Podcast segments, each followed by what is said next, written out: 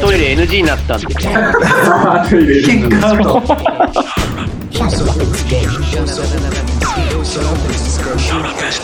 はい、やってまいりました。この時間、シャラップアンドスケートエピソード 55! やっ55回目はい、はい、はい、はい。ゲストをお呼びして、テーマを設けて、ダラダラダラダラ、そうか、本当か、わからないような話を繰り広げ嘘ばっかり。嘘しか話していないこの番組「SHUT UP & SKATE」なんですけども今回のゲストおかわりお願いします、えー前回54に出てくれた弟子リターン。イエー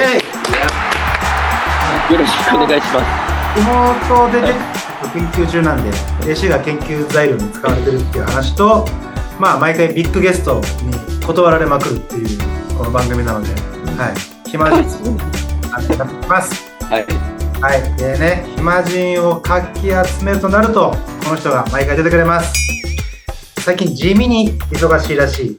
VHS インターン K よっそうなんか最近ようやくもう仕事がちょっとずつ入ってきて危ないよ本当。危う だんだん忙しくなってきたらしいです。VHS もね、もう十数年やってきて、はい、インターンからちょっと社員に上がれるんじゃないかっていう瀬戸際のケイさんです。く。お願いします。あと今日はね、もう一人、あの、たまたま横にいた弟子とはなんかゆかりがあるというね、弟子が東京から新潟に行ったなら、新潟から東京に来た男、メガネスケーターを裏切って、今はコンタクト？コンタクトです星と田村やっお願いします何やってんの？ちょっ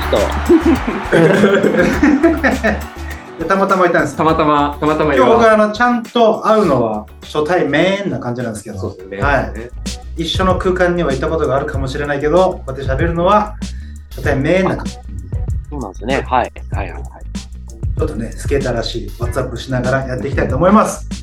お願いします。お願いしますはい。はい。ホスト、ホストよろしくお願いします。お願いします。なんかあれでしょ？昔、弟子と星とは一緒に働いてた。そう、さっき、あのー前回の、あれで、苗場で僕が働いてたって言ったんですけど、その時のショップに、たまたま行ったのがホストです。一緒に働いていったと。そうです。で、なんかスケート、でも会社の人からスケーターの子もいるよなんて言われて、で、ホストと、まあ、対面した時になんか、まあその時はまあ、弟子さんですよね、知ってます、みたいな感じで言ってくれて、なんかそんな子と、ね、働くっていうのが初めてだったんで、ちょっと、なんか変な気持ちになったんですね。恋心。変な、うん。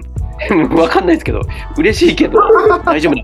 そうだったんですねうんまあでも分かるよバイト先とか俺も若い頃とか基本スケーターってバレないようにしてたからなんか隠れてにしたのはいはいはい。隠れてなんかこうやったけどなんかあるタイミングでバレたりするとすっげえ面倒くさくなるんだよねいや、めっちゃわかるですね。なんか、あの、スケーターの人、今はわかんないですけど、仕事場とかって、多分、自分を隠すじゃないですか、多分うん。関係ないところだったら。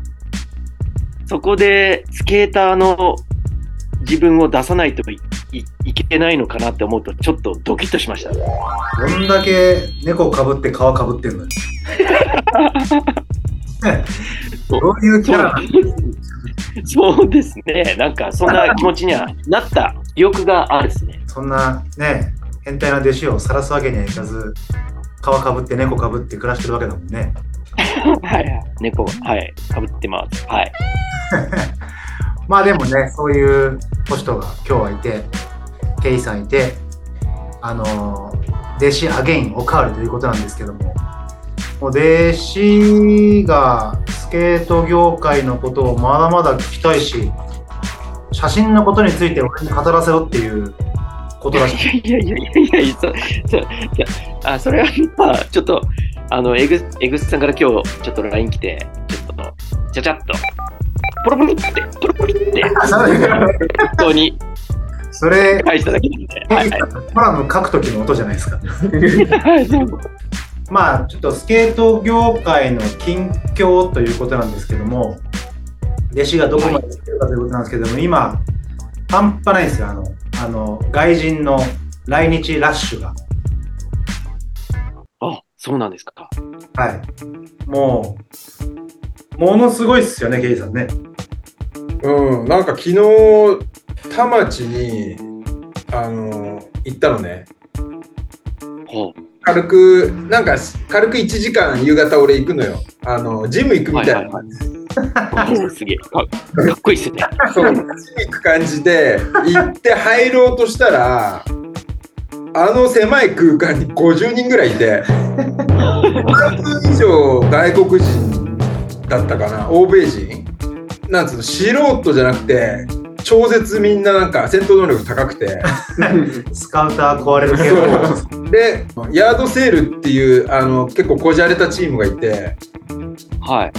あと、多分エレメントの連中もいたかな。あ、そうだ、エレメントも来てるんだ。うん、でなんかその取り巻きとなんかそうだね喜び組と とりあえずいっぱいいてどんどん行きましょう。江口さん。これ無理だってそのままもうだからあのもうあのそのまま通り過ぎたね田町をジム、ジム嫌だ。あジム行けなくてでストレスが溜まっててで今日さっきあの again してきてリベンジしてきたのよジム、田町。はいはいはい。でホストをまあたまたま今日はあの暇って言うから together してきたのよ。確認さ本当に、この人はたまたまなんですか？今日。たまたまっていうかスケートまでは一緒だったけどその後あのここに拉致されてきたって感じ。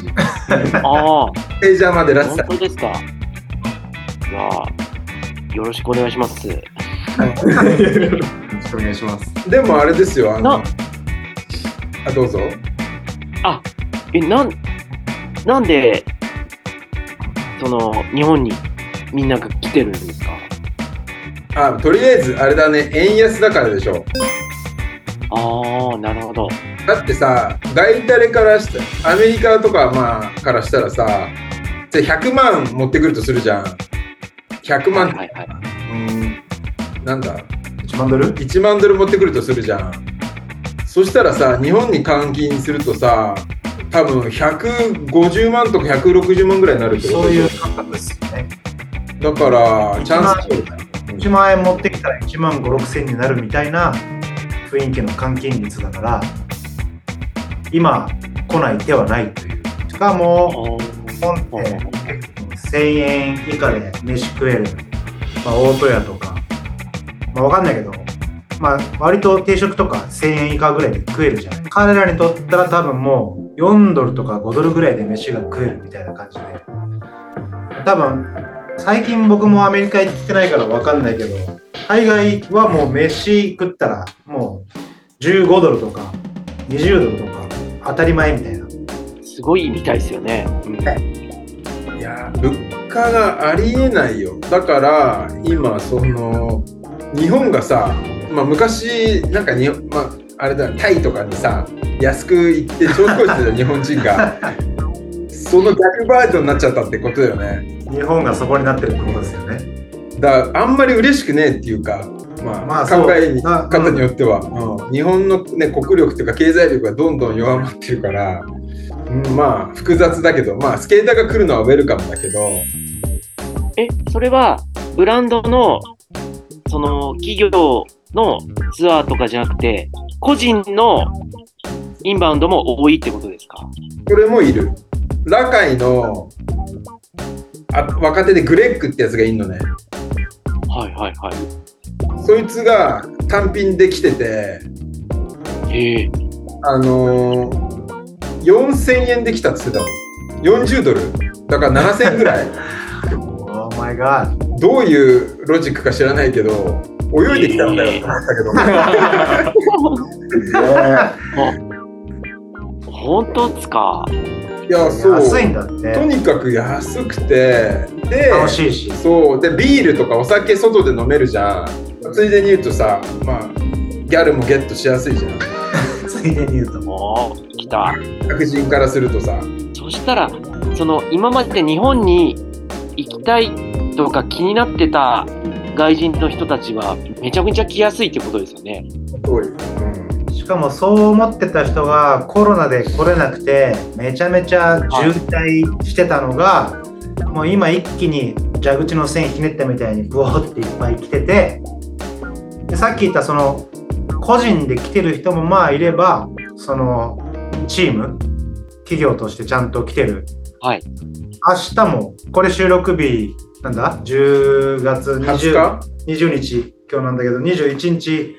まあ明日ハフの、まあ、デモみたいのがあったりとか。だって今クリーチャーも来ててエレメントいてハフ来てて GX もいてでそのうん。コロで来てるやつもいてでこれからバーンズも来るしヤードセールもいて。ヤードセールもいて。ヤードセール今日試写会してるからね。うん、で多分俺らが知らないだけで多分少ない人数でさミッションしてるやつらもいるだろうし、まあ、とにかく東京カオスってんだよねまあそれはほぼ東京なんですか？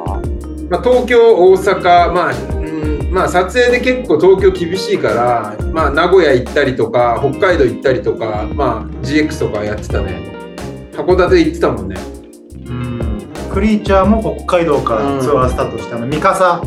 イカサとカサ。あ。ー え、楽しみっすね。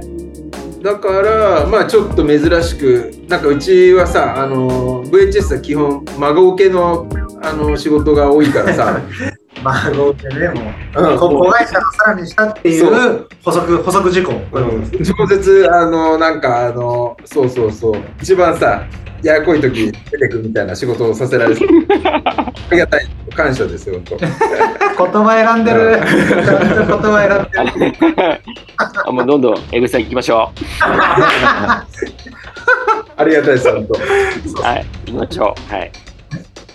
えじじジバ君も忙しくなるんじゃないですか、そしたら。イベントとか。MC するとかあったりとか、ハーフのイベントとかで。で、まあ、イベント自体もまあね、コロナ明けたからすごいみんなもうグワーってなってて、イベントだらけ。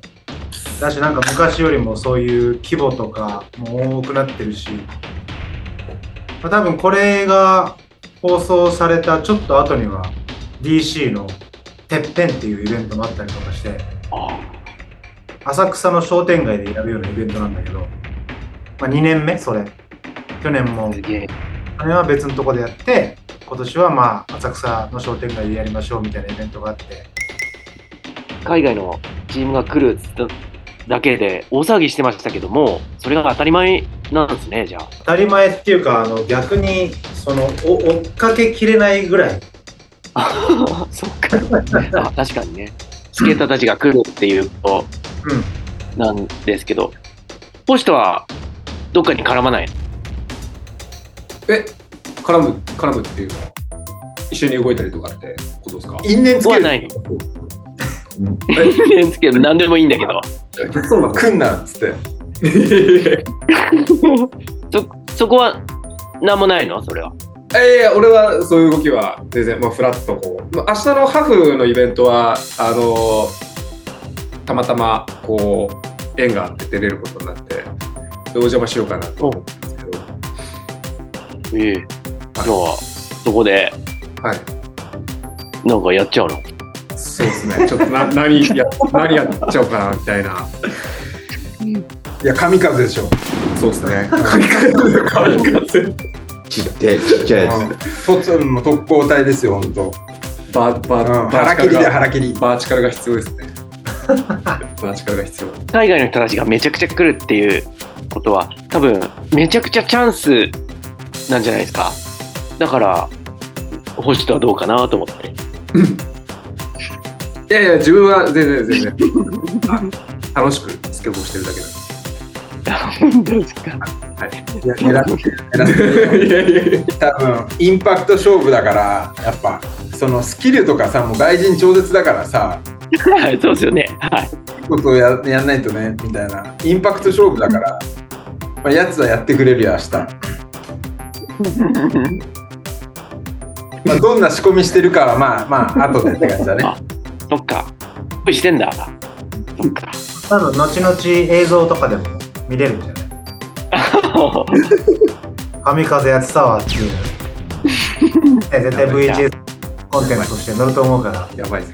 弟子は毎日1日2回 VHS チェックしてるってことで、目にすることだと。星野君の楽しみにしてますんで。そっちの気候。まあちょっと今日のテーマね、弟子が雑誌とか写真とかについてなんか話したいっていうこともあったんだけど、雑誌、今本当ボードキルぐらいはい。ボードキルは、えっ、と、僕はしばらく最新のは見れてないです。この間出たばっで、いつものもう、アーティースーパースター、あの、インタビュー、ザマショーゴ。ああ、ザマちゃん、そうなんですか。そうなんですよ。それは見見れてないっていうか、そういうスケートショップとかに僕が行けば見れるんですけど、まあ、でもなかなか今、そういうね、スケート雑誌みたいのはなかったりするから。そうですね、僕は、例えば日本で限ると、やっぱり、だからさっき言った、その、石子くんが、もう、マルレールでフロントスミスをしてる写真とかがあるんですよ。アフロっぽい髪型で。それ、定定規とカッターで切り抜いて、僕、あの、中学校の、あの、学生手帳に貼ってたっすね、それ。え、石子くんの写真を？石子くんのスミス。はい本人も覚えてないんじゃないかな。その、その写真自体を。それ、すごいちっちゃい切り抜きの写真なんですけど、白黒とかの？白黒かかカラーか、もう淳之介くんとか、多分、あのーまあ、その当時の僕の5、6個上ぐらいの先輩たちがすごい出てた時代なんですよ、ファインに。その時の切り抜きをね、僕ノートとか手帳に貼ってたっすね、めちゃくちゃ。探せば出ると思うんですね、それ。今思い出したっすわ。ノート好きだね。弟子ノートでしょ。あそれ、多分あると思うですね、実家帰れば。ーちょっと後から来たっすね。弟子ノート後から来たっす。でもさ、いやでもそれぐらいレアだったじゃん、スケート写真っていうかさ、特に日本の、海外はさ、95年とかだとさ、もういっぱいあったじゃん。はいなんか、いやれ、スラかもしれないですね。ッやれ、なんスラップだ、トランスワールドだ、なんだってさ、なんか、はい。だから95年ぐらいは本当ファインのさ、そのモノクロしかなくてさ、で、96にワープが創刊されたのよ。で、そっからスケートの記事が多くなって、うんうんうん。あ、ま、はいはい、ワープか、そっか。うん。そっからなんか、あの、いろいろなんかさ、まあいろんなファッション誌とかさ、あと、で、なんかスケートコーナー充実してるようなさ、横乗り系とかさ、いろんな出版社がさ、ワープの、まあパクリじゃないけど、模倣みたいなのをしてさ、こう、はいさ、カルチャーをつぶっ込んださ、なんかてんこ盛りの、おお疲れ X 覚えてる？あ、オルダレックス？そう、とかそういうの出てきたじゃん。の模倣品。池袋特集してくれましたもんね。そうだね。あの池袋のさ、あの、編集の可愛い女の子さ、がメイクしたの知ってる？あの、一応知ってます。ねえあれ結構可愛くてみんな攻めてたよね。あれ、確か、あの、みんな巨乳カメラマンって言ってましたよね。ちゃちゃちゃちゃちゃ、編集のそれじゃなくて、カメラマンは別でいたんだよ。別でそんなにいたんすか？それは知らないですわ。でもあの頃さ、そのスケートコミュニティにさ、まあ、そういう接点のあるさ、女の人があまりにも業が少なかったから、もうみんな、あの、あれだよね、あの警察にいる父兄みたいな感じでさ、すごい倍率で、もてあやされてたもんね。まあ、どうでもいいや。はい。あファインとか、ファインとかの切り抜きを学生手帳とかノートに貼ってたって話だよね。めちゃくちゃ貼ってたっすね。今、今思い出したっすわ。まあ、それだけでもさ、引きつけられるさ、なんかそういう魅力があったってことだよね。そうですね、その、だから、中学生の時にスケートボード始めて、雑誌に出るっていうのが、すごい自分の中でそのスイッチが入るとか、だ出るっていうか出たいっていう気持ちですよね。それは多分相当モチベーションになってたかもしれないですね。じゃあその中学生のファイン切り抜いていた頃からもう雑誌に出るのが一個の目標みたいな。あ、そうですね。あ、今また思い出したんですけどあ、オーリー、当時の96か97ぐらいのオーリーマガジンの白黒ページに、はいなんか投稿写真を載せられる、採用されたら載せれるっていうページがあったんですけど、そこでね、秋葉の花壇ではい。フロントノーズスライドをやってるはい自分を、はいまあ、当時はその映るんですみたいなので撮ってもらって、それを送って、えっ、とね、採用されてたっすわ。やってたんだね、そういうそれ中2の時ですわ。の。うん。で、それね、当時好きだった先輩の女の子にわざわざ夜中見せに行ってですね、そういえば。探せばあんのかな、それ。だから、初めて雑誌に出たのそれですわ。中2の時です。へえ。でも自分であれだよね。やばいね。ぶっ込んだってことだよね。勝手に。ぶっ込んだっすね。それね、取り上げられてたんですよ。まあなんか、ほんと3センチ、5センチぐらいの切り抜きの写真なんですけど、なんか、秋葉原で滑る大本くんみたいな感じで乗っかったっすね。コメントがあって。え、それ、雑誌見せに行った好きな先輩は、どういう感じだったの？一応、付き合えることまで言って、攻めたね。ああ、でもそこ別れたっすね。でも、いいジャブにはなったっすね。ああ、それがね。はい。のジャブに入ったんだ。でもそのメディア効果があったってことじゃないねえ、なんか、夜中、あ、それこそ、それこそペイジャーじゃないですけど、ポケベル時代で呼び出した時代ですね、多分。情熱の伝わりぐらいっていうか、いや別そこはあんもま関係ないか。わかんないですけど。かなり違うけどあの昔はさまあ別に昔昔話っていうか別に昔今のが全然いいんだよ。今のが全然いいんだけど。今の方が全然いいと思うですね。はい。今さやっぱさそのスポットとの巡り合わせとかもさ人との巡あ巡り合わせとかもさ結構引力みたいなもんだよね。引き合わされてさそこにさたどり着いてその偶然の産物っていうかさみたいなのでどんどん生まれてったじゃん。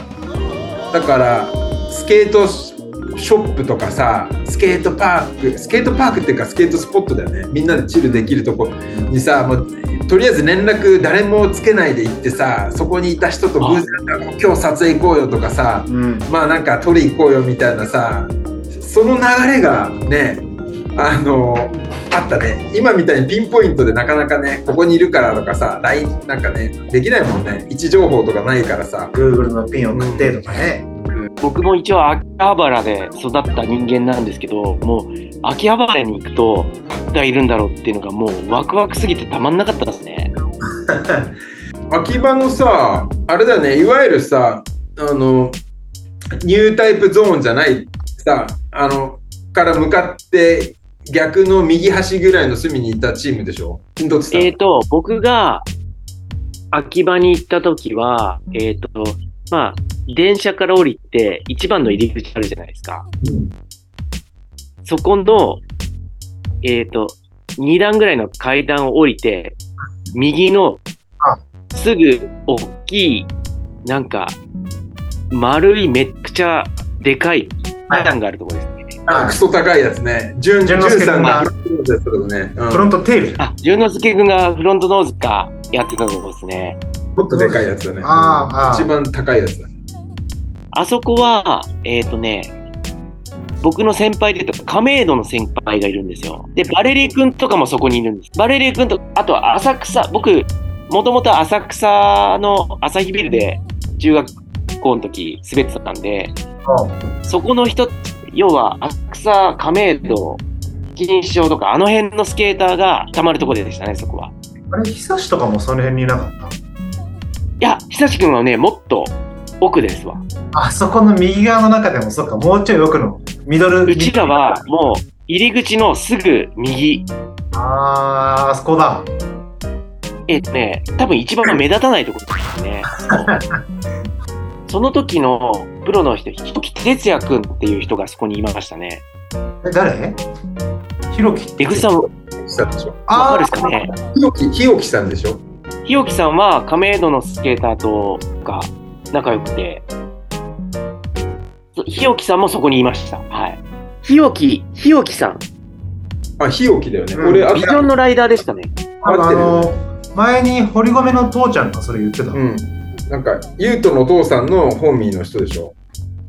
えっ、と、多分16歳ぐらいかな。もう、多分すごい年上の人って感じてましたね。だからその時だってまだゆうと生まれてないもんね。だってその当時秋葉で、あの、縦コンをノーリーでその人飛んでましたね。つわものだね、それ。はい。ひよ、確かね、ひもう本当、日置哲也さんっていう方ですね、多分。間違いないとそう、思う。その人だよ。うん。うん。その辺の位置に座ってました、僕は。スポットでその座る位置があったんですか？そのこのローカルの人はこの辺とか上手い人はこの辺とかそういうのがあったんですか？まさに。あるよ。そう。だから、スケートスポットって、あの、昔はね、ヒエラルキーがちゃんとあるから、今みたいに、ワッツアップ、ワッツアップ、ワッツアップみたいな選手権できないんだよ。もう、プロの人たちは、もう威厳が違うっていうか、はいはいはいおおみたいな。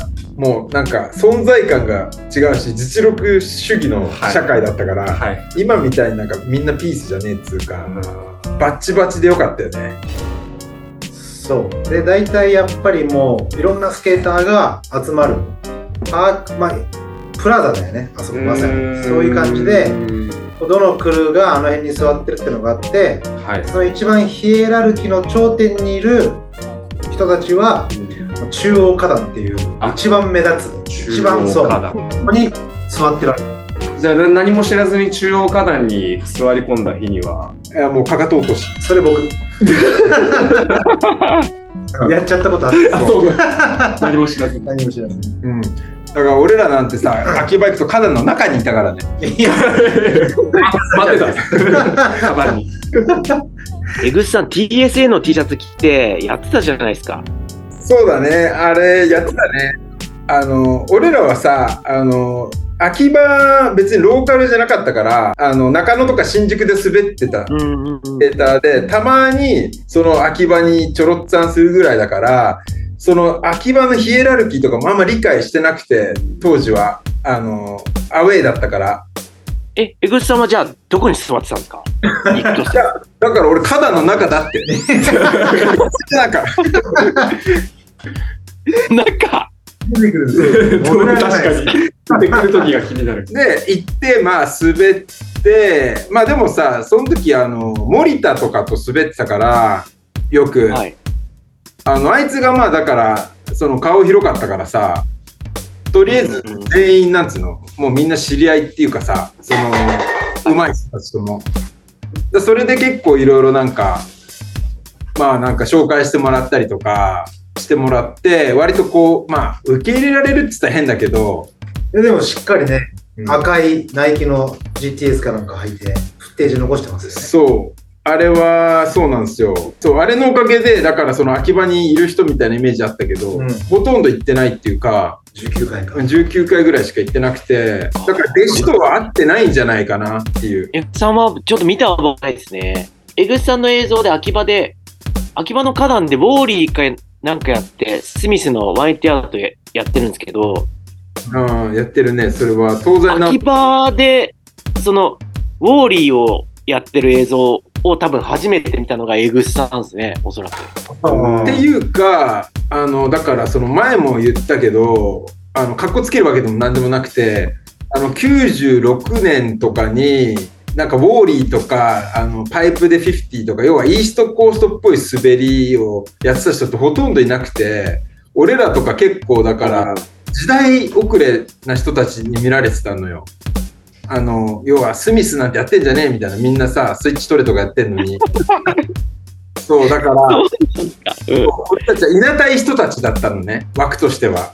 だからちょっと恥ずかしいから、ウォーリーとか、俺らは、まあ、かっこいいと思ってたけど、一般的にはダサいって思われてたから、夜中にこそこそ言ってやったんだよね。でダサい、ダサいとかじゃなくても知らなかったっすね、僕はもう、その、それ自体。当て込むとか、そういうなんか概念はあんまりなかったあそう、そうですね。その、秋葉でする人たちの先輩を見て、その、で、映像を見て、バコンなんかボーリーしてる映像を見て、おこんな使い方があんだっていうのを覚えてて、だから江口さん、TSA の T シャツを着てる人っていう僕の中であって、いや、確かにそう。あ江口さん TSA ついてましたもんね。たぐらいで言ってたね。そう、あれは、あの、単純に、本当にもらってたんだよね。あの、TSA を。あのーあ、そうなんですか。あの TSA って、あのーサンターナ、ティームサンターナの役なんだけど、そこに俺らいたから、要は全員知り合いだったわけですよ。で、なんか日本に帰ってきて、なんかそのつ代理店につないでくれて、あのーまあ、こいつにちょっとサポートしてあげてみたいなこと言ってくれて、で、ちょっと服はもらってて、別にその、それがストーリー。TSA って目立つよね、やっぱ当時はね。うん結構でっかく T シャツ書いてあったからね。そう。だかそうらレベル、ですね。なんか、トン、トムペンニーとか、なんかビデオも出てました。TSA そう。で、その TSA のビデオがああるんだけど、そのトム・ペニーとかチャド・マスカとか日本に来たんだけどさ、映像があるんだけど、まあそれちょっとアテンとか、まあしてたんだけこどね。の頃からやってたんですね、そういうこと。全土。何年やってんだっていう。そう。ガーシーじゃないですか。まあそうだね。俺がなんか暴露チャンネルやり始めた。本当やばいっすね。いや、バズるかもしれない。うん怖い怖い。そで、氏がその、写真、雑誌とかに出るのに憧れて、ファインにこう、はい。投稿したり、秋葉のフロントノート投稿したりっていうのがあって、あちゃんと。カメラマンにこう撮ってもらって、グラビアとしてというか、出た最初の、あれは何なの？最初の雑誌というか。えっ、と、一番最初に雑誌出たのが、スラッシャージャパンの1号目ですわ。おー。いや2000年とか、そのぐらい？?99 年とか2000年とか。どう、えっ、とね、多分10、高校2年生か3年生ぐらいの時ですね。う。何をやってんの？どこで？カメラマンは、ティムです。ティム・フィルダー。ティムとバレリさんが紹介してくれたのかなティムが、えっ、とね、銀座のね、黄色いガードレールでフロントフィーブルしてる写真を撮ってもらったんですけど、人生で初めてカメラマンさんっていう人にスケートボードの写真を撮ってもらって、そのまま、それがスラッシャージャパンの1号目に使ってもらえたんですね。え、ちゃんと1ページっていうか、割とデカめに1ページっていうかもう、ぐる、うん。ただ一つ、僕、フル、その頃まだ弟子じゃないんですよ。大本くんなの。弟子じゃない、弟子って言われてたんですけど、うん、大本義弘なんです。まだ弟子じゃない。うん、で、浸透浸透してない時期。で、僕、その病院とか行くと、必ず、大友さん、ここまで来てくださいって言われるんですよ。病院で呼ばれるとき。うん大友って呼ばれるんですけど、その初めて出たスラッシャージャパンの1号目のクレジット、大友義弘になってたんですね。元じゃなくて友になってるってことね。だからもう、そこからなんかおかしくなっちゃってですね。その後が、あ、これもそうだ、トランスワールドジャパンの1号目だ。それもティムが撮ってもらって、赤羽のハンドレールで、僕の唯一のハンドレールの写真でバックサイド5をしてですね。赤羽にハンドレールなんかあったか俺それ覚えてるね、その写真は。それが人生2回目のし、へえ赤羽にハンドレールってどんなの？多分8段ぐらい、7段ぐらいだかね。あれね。その時はね、まだ、なんか、深いことをやらなっていう意識がまだあったでしょうね。なるほどね。うん、なんか、やんなきゃみたいな、なんか無理やりや、無理やりやった感じですね、あれは。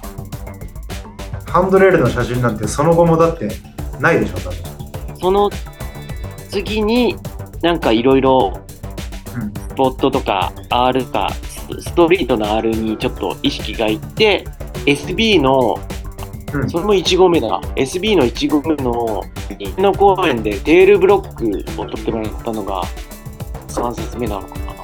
何公園？上野公園。あ上野公園。上野公園。あ美術館の前でテールブロックやってあ、た。はいはいはい。あ、その写真は僕もなんか覚えてるかも。それ覚えてるわ。そっから自分の中で変わった感じがしますね。もうなんとなく。ちょっと写真を撮ることに固執していくスケートライフになっていくんでね。そのぐらいの時に、ウィールの後期の時、カメラマンさんとスケーターがタッグを組んで特集をするっていう感があるんですよ。覚えてるよ。中村久志くんと平野太郎さん。田口悟くん、田口悟くんとイサム君。勇くん。ボードキルの伊関くんと津村さん、小関さんだ。伊さんと、その。横浜のカメラマンさん、な名前で忘れちゃったんですけど、それの特集がね、その後自体がそういう特集だったんですよ。もうそのカメラマンさんとスケーターがタッグを組んで、特集っていうんですかね、まあそういうテーマ。すげえ写真、俺も撮られたいってすげえ思ってね。僕の知ってる、もっと前はよくわからないですけど、僕が知る、僕が機器を持った中で、うん雑誌の方がすごい重要な気がするっていう。若いスケーターにうん。なんか、これ見ろとか、このビデオ見ろとか、この雑誌見ろとかっていうのは、今、星人がいるから、自分の中で写真を撮るっていうのが結構映像とは全然違う感覚でいたっていうのがあって、写真を撮るっていうのは、カメラマンさんと共同作品っていう感じが映像よりは強いんですよね、僕は。映像は、なんか、僕はこれやるんで、もうお任せしますっていう感じなんですけど、写真はなんか、一緒にやりましょうよっていう感じなんですよね、それは感覚的に。あアングルとかも結構自分の中でこう指定したり希望があったりっていうのが強いと。あ、最初の頃は全然そんな言える立場でもなかったんですけど、僕はこっから撮ってほしい。うん。でもカメラさんはこっから撮りたい。そうなったら、じゃあ、僕、とりあえずこっから一回撮ってもらって、僕もう一回メイクするんで、うん。もう一回じゃあこっちから撮ってくださいっていうのを、両方やる。人に、和田さんとかには言ってたっすね。あ最初和田さんがこっから撮ろうとしてて、和田さんごめんなさい、ちょっとこっちから撮ってくださいって、もう遠慮なく言言ってたっすよ。まあ伊勢君にも言ってたっすね、多分。うん。映像は多分それはない、ないっていうか、もうなんかもうお任せしますみたいな感じだったんですけど、写真に関してはそんな気持ちでやってた気がするっすね。今回星人がここにいるね、若い子も聞い聞いて、ほとんど聞いてくれてないと思うんですけど、写真、日本のスケートの写真っていうかなんか、すごい大事な転換期が、そのさっきのウィールのその後なんですよ、僕の中ではね。さっきさ、カメラマンとスケーターがタッグになってる特集。うん、なんとなく僕はそう感じてて、もう一回、もう一回いいですか、そのカメラマンとスケーター。タグポンと、えっ、とね、ウィールの多分後期の特集で、平野太郎くんとは中村久志くんのタッグ。い。うん。で、田口悟くんと勇くんのタッグ。うん。で、えっ、と、ボードキルの小関さんと津村さんのタッグ。はいはいはい。で、イーさんと、あの、何度も言う、言うんですけど、名前忘れちゃった、あの、カメラマンさんのタッグ。モリヒー、モリヒモリヒーさん。ー。うん。それの、えっ、とね、星と、それの、はいはい。若手に次ぐ。どうにか先輩からゲットして、それを、じゃあ見てもらいたい。写真を自分が撮ってもらうっていう感覚がすごい変わると思う、多分。写真はね、多分、江口さんにいっぱい映像を撮ってもらったんですけど、えっと、映像に関しては、江口さんのもの、所有物な気がするんですよ、僕は。で、写真だと、ちょっとこれ、勝手な思い込みなんですけど、自分のものな気がするんですよ。言葉には説明できないんですけど、あ一緒に作ったからっていうのもあるってことだよね、そういうふうに。やってる作業は一緒じゃないですか。カメラマンさんに自分の写真を撮ってもらうって、動作は同じな気がするんですけど、撮ってもらったものっていう気がする、映像は。写真は一緒に刻んだものっていう気がしますね、僕は。そういうふうに思うようになったきっかけが、そのさっきのカメラマンとスケーターがタッグになった特集とかを見てから、そういうふうに変わったっていう感じ。自分の写真の中でもうこれはベストみたいな、こう確定的にあるのよ、弟子の中で。この前の旅の話もそうだったんですけど、ベストは多分ないですけど、性格だったり、の脳みその構造なのかもしれないですけど、写真を見た方がその時の状況を思い出せるんですよね。江口さん見てくれたっすか？いや、まだ見てないよ。見なさいって言って ちょっと、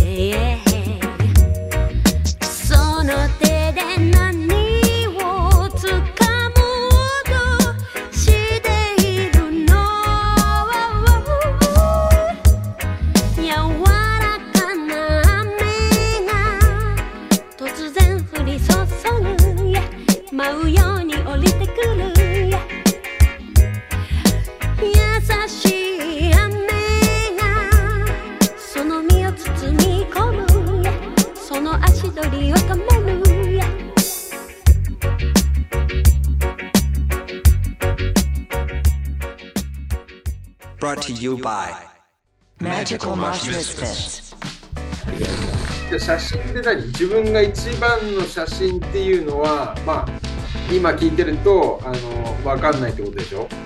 思い出せないってことだったよね。自分が見る立場になった時写真の方が裏側を想像するしてしまう人の写真を見る時にこれ何時ぐらいに撮ったんだろうとか何回でメイクしたんだろうとかスポットを見てこれすげえ怒られそうなスポットだけど大丈夫だったんかなとかっていうのを映像だったらそこまで分かりづらいというあれだよ、想像力の違いなんだよね。だから情報量が違うから、映像だとその想像をかき立ててる部分がもうライブでわかるわけじゃん。後ろに人が通ってると。あ、あ江口さんそうなんですそう。で、それを凝縮したのが写真、映像を凝縮したのが写真のまあ役割ででもさっき言った話だけどあの俺はその写映像を撮ったらさあのまあえあのよりもまあ写真っていう話だけど多分パート作りになるとそれは違うと思うんだね。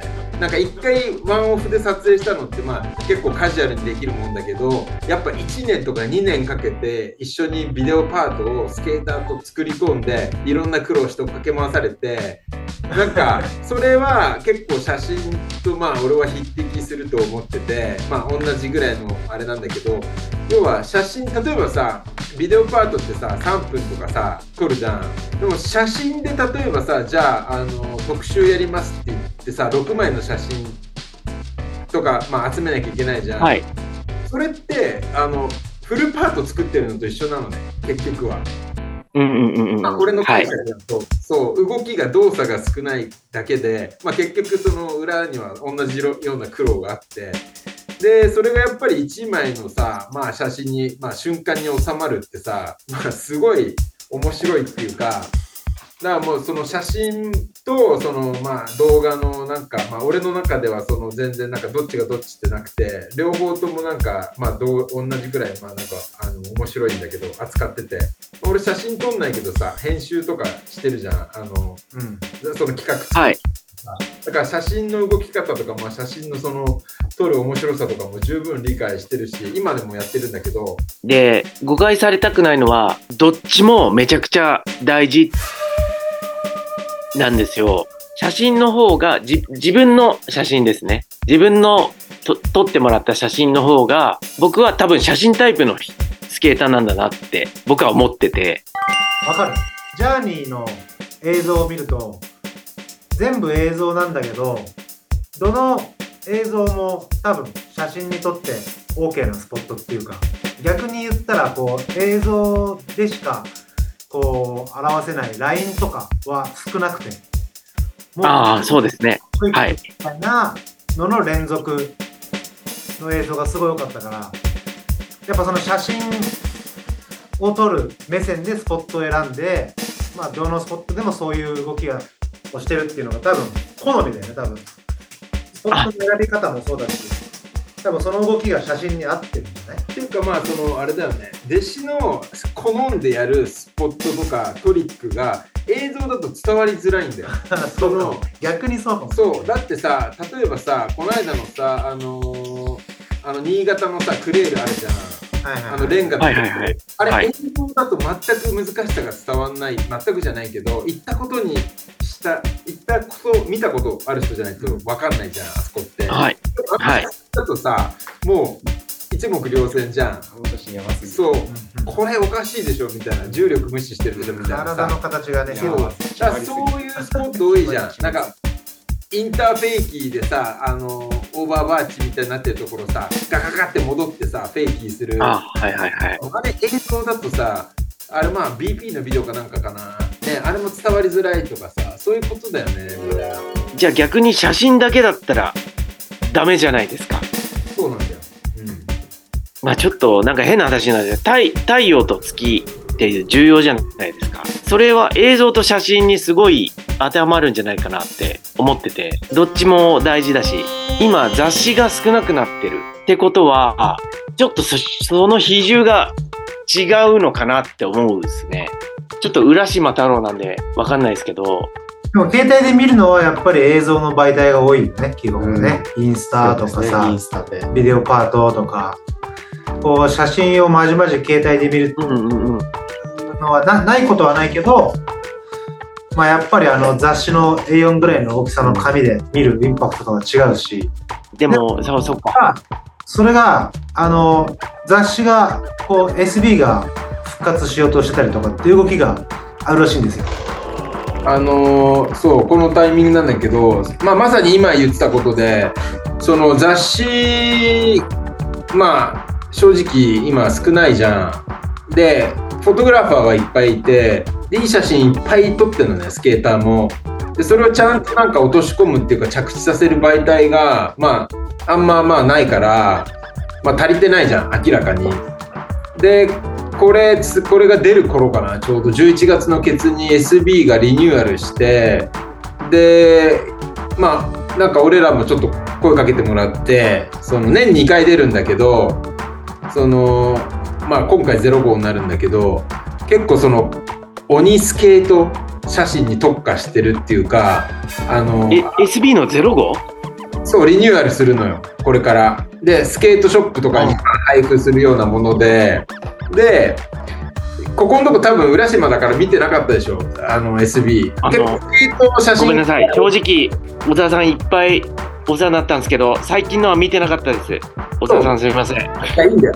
でそのそ結構スケートの写真が少なかったのね。それを俺ら的にはちょっとやっぱスケートを俺が関わるんだったらもうスケートもう鬼右翼みたいな作りたいから。あのまあいきなりインタビューとかもこれからあって一発目が京之助のインタビューなのね。ボンって特集になあって。でまあ他にもいろんな企画あるんだけど割とその昔の初期の SB とかウィールとかみたいなバイブスで、まあ、出てくるから、まあ、ちょっと待っててくださいっていう。それはちょっと見てほしい。ちょそれ楽しみですね。そう。だからそのその辺は俺らもう動いてるからまあ小沢君まあ結局あの人ねやっぱ本作りとかそういう企画のさ力とかさ小関さんとかもまああそこデビューだからねウィールデビューだからあと雪下だってそうだし、まあ村健とかもそうだし遺跡もそうだしみんなだからあの小沢君にねチャンスもらって今こうやって活動できてるからそう考えるとあの人の業界貢献度って超高いっていうかさ。あそうあのウィールの GO で僕はめちゃくちゃ影響を受けてる。ええ影響を受けました。だからそれをまさにあの今伝えてあげたら喜ぶんじゃない？あの人のその SB のねあのまあやる気になるっていうかね、うん。星人さ、はい。携帯、携帯見てないでさ、あ、いやいやいや。そうだから写真の重要性。写真、は本当俺らも理解してるからこそやってるしそのななんんか話を。はい。うん。僕パッと今弟子の話を聞いてて思ったのはやっぱ性格が出てるというかなんかこう小説読むと想像力かきたてられてどんな主人公の顔なんだろうなって思うけど映画はまあ見見れるわけじゃん。そうですね、なんか、声とか映画、状況。映画より小説の方が好きですね。ファンタジーっていうか無双化だよね。多分。ファンタジー。いろんなさその写真の一枚の情景からさじ自分なりの解釈でいろいろ想像をさかきたててさ物語作ってさなんか面白いよね。でもそれってすごい今大事でさ想像力のさ欠落っていうかさ欠如してる人が多いからさなんかまあいろんな争いとかさまあねあの心ないことが起きてるっていうかね。そうまあだからいいことだよ。想像力がもう本当世界を救うみたいな話ですよね。みんな想像しようも。っと例えば今思ったんですけど、クイム・カルドナがトランスワールドの写真で、フィラデルフィアでのすごい短い隠れるで、スイッチフロントノーズの鬼差しをやってるんその写真があるんです。トランスワールドの映像のでも出てるんですけど、それは全然指してないんですよ。でもその写真はめちゃくちゃかっこいいんです。だから、いいんですよ。う んだからそれもあれだよね、その映像で撮ってメイクしてるのはさ結構いっぱいいっぱいだけどさその乗りはいはいはいを写真でぶっ込んだ時に一番いいのがあるとかあるじゃんそういう場合もあるよねみたいな。そのまああとフォトメイクもあるしさ、全然でもそれはありありですよね、写真と映像は多分裏切りもいっぱいあるんですけど、それをいいってさせてるクイム・カルドナがすごいと思います。僕は映像を見て、え、全然指してないじゃんって思ったんですけど、写真見たら、もうこれでいいいいんだよっていう感じなんですよね。そう思わせるスケーターがすごいですよね、多分。でも逆に想像するとさもしかしたらさ鬼差しでメイクしてる時にさあのフィルマーがさあの逆レックしててさ撮ってなかったと考えられるじゃん 説明できないからそんなこともあるかもしれないですよね。ね、いろんな、たまたまそいつが撮ってなかった時にメイクしてるとかもあるし、一発目で実は写真のだけ撮れててとかね、まあちょっとテープ変えてたとかね。そういう話を例えばこう本人に会って本人からなんかその裏話とか聞けたらなおさら上げ上げだよね。そうですね。面白いですよね。この写真一枚のことについてもなんか一晩中それつまみに語れるみたいなさ。なんつうんだろう。映像と写真って多分すごい共存し合ってるんですよ、多分スケートボードは。まあね、二大巨頭。これ、今雑誌が少なくなってる、それはいろんな事情があるかもしれないんですけど、映像に傾いてる気が浦島太郎の意見です。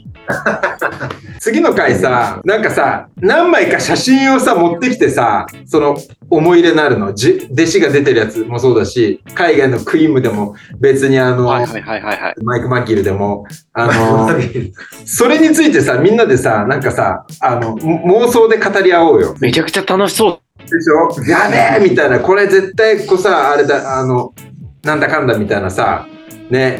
それ貼れるからね、下に写真、そうね。そうそう。そういう回があってもおもろいよね。その、こう、歴スケートの歴史を書いた5枚みたいな写真勝手に選んで独断と偏見で。星とさ、はい、はい。